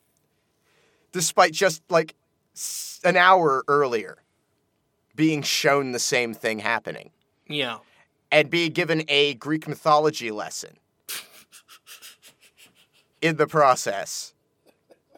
Ah! I'll tell you what, I'll do my last fact. And it's time for my final fact. Thought I'd give it a little bit of gravitas. Well played. Well played. Did, did you like it? You like my grand? I did. Yeah. Thank, Yeah. thank you, thank you. Cheers, mate. All right, a subplot about now. You know much of this. Well, we've Uh, yeah we- we've been sort of dancing around it the whole time. Dancing around get it. there. Yeah. Um, well, it actually came up fact like fact wise right towards the end in the last few moments. So, a subplot about a traitor was cut from the original film. There was going to be a pilgrim traitor, which would have made things even more confusing. Because then it's like, so, so the war is still a thing. Or is he an insurgent? We don't know. We don't know how that plot would have gone. But I imagine it would have further confused things. Um, and here's where here's my real proof that for me, if this film had been everything they wanted it to be, it still wouldn't have been very good. Because I know who the traitor is. Do you know who the traitor is? I think I do, but please tell me who the traitor is, Jim. Well, here's the thing the interesting thing about how it was found out who the traitor is is that it was done through an action figure. Which is. It brings to mind how action figures before have revealed things um, that wasn't revealed on a show or in a film, and often just disappointed people when it happened. Although this Right. one didn't disappoint anyone because who the fuck was interested in Wing Commander enough to be disappointed by this revelation? Yeah, nobody talking about the film, not the games. Um, so similar to when a Inspector Gadget toy showed Doctor Claw's face and he looked awful, or when the uh, Todd McFarlane did a Blair Witch toy and it looked awful. We have the Pilgrim Traitor action figure that was produced and had it wore a mask, and the mask could be removed. When you remove the mask, you find the traitor was Admiral Wilson. Wait, who? It was Admiral Wilson this whole time. So Admiral Wil- Admiral Wilson is the commander of the asteroid base that gets attacked at the beginning of the film. Pegasus tries- Station, yeah. Yeah, so he he sabotaged the self destruct apparently for the Navcom AI, and then just played up that he was. sh- So does he reappear at the end like the Kilrathi have like?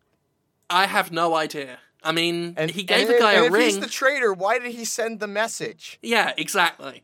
And- Like, it oh my god, this fucking movie! It doesn't make. s- I mean, maybe the way it was written, it would have made sense. And you never know. Maybe we don't know when when it was scrapped. Although certainly the plot line was in it long enough for them to produce action figures. Um, Oh yeah, no, cour- yeah. This it was part of the shooting script. yeah. um, so it, it I- was in pretty late.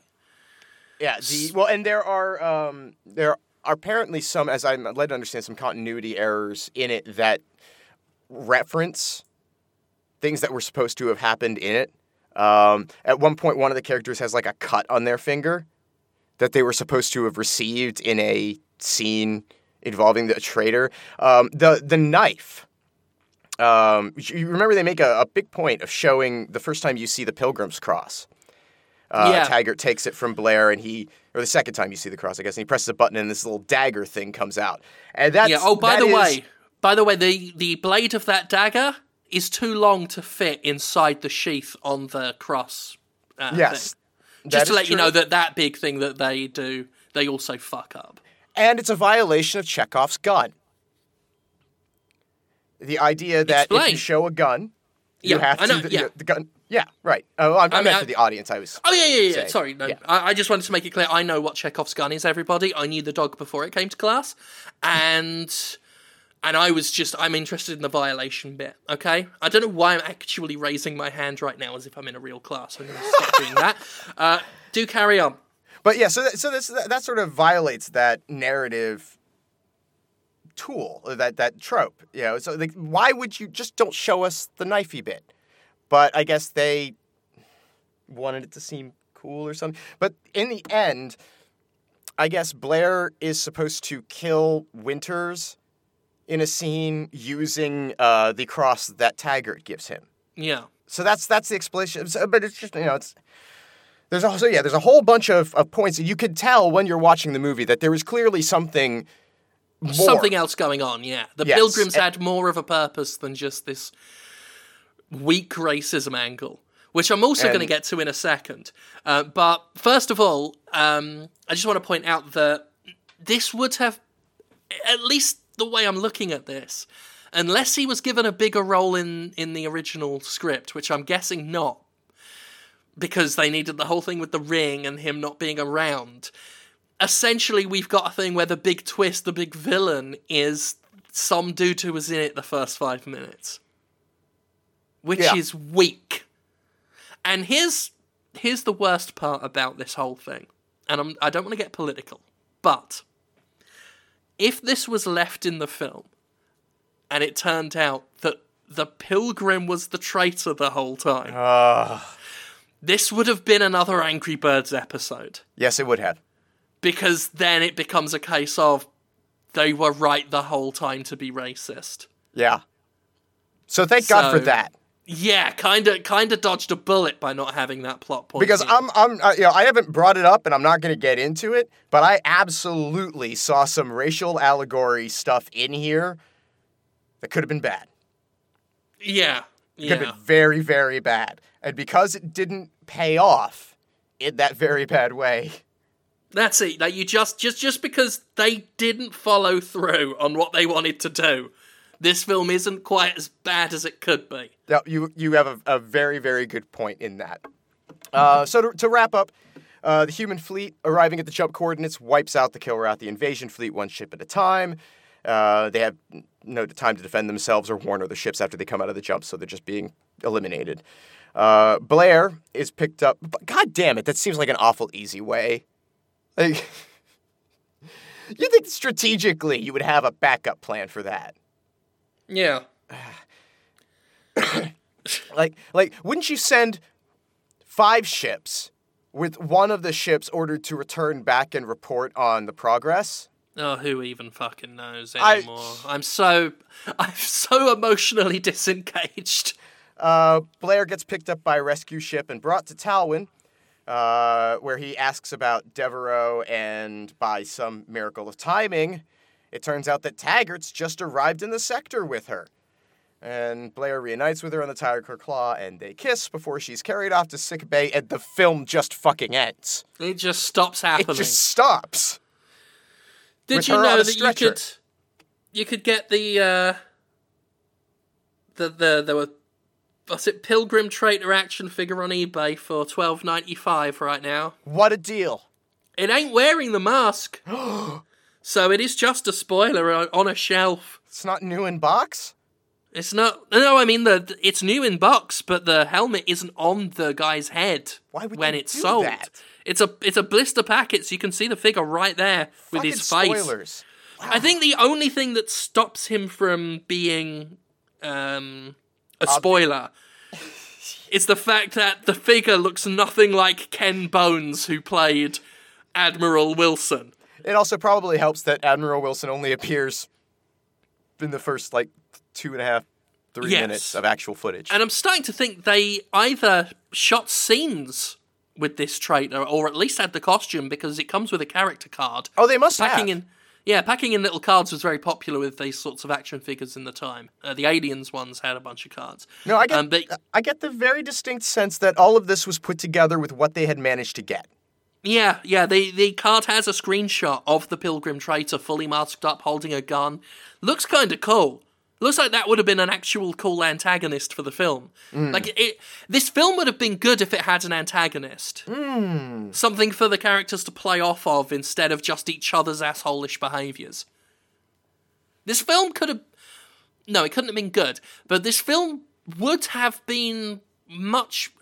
I did you like it or not? No, not really. I mean, I found it really boring. I, I, the dialogue's terrible. Uh, we've mentioned before that the performances all. Uh, uh, you you said phoned in. I think most of them are just bad. Like, uh, sh- I- and and and it's it's in part the actors, sure, but I think a lot of it is because there's a consistency in how bad they are. Uh, that everybody is just not getting the performance that I think is appropriate to the tone and context of the script. And that says to me directorial, like yeah, that says inexperienced director to me. Um, so it's especially seeing some of well, at least Lillard capable of putting in a performance that isn't horrendous. Prinze has nothing, in my recollection. Yeah. It's not Eh. a good movie. It's uh, No. It- it's 90 minutes of filler, uh, some confusing, not really delivered plot fluff, and uh, some legitimately decent CGI for 1999 uh, that is not anywhere near enough to carry the rest of it. That's that's really it. It's it's kind of boring.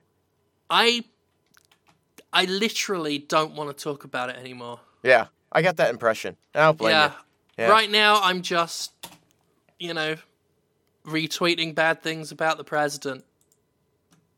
That's That all is I a better use about. of your time. Um, no, I mean, there's nothing more. There, there, there honestly is nothing more to add. Yeah. You've summed it up perfectly. It's a boring film. It's a. I think it was always going to be a boring film. I don't think anything can be blamed too heavily on budget cuts and everything as far as the film being interesting goes. As far as the film making sense, yeah, we can talk about cut stuff all day. But in terms of the film being engaging, not good performances, um, bad bad performance for the for the roles, and and just dull, just dull at its best. At, at moments where you feel like they're nailing it, where you could see fucking Roberts behind the camera just going, nailed it. Still dull. yes. Still dull.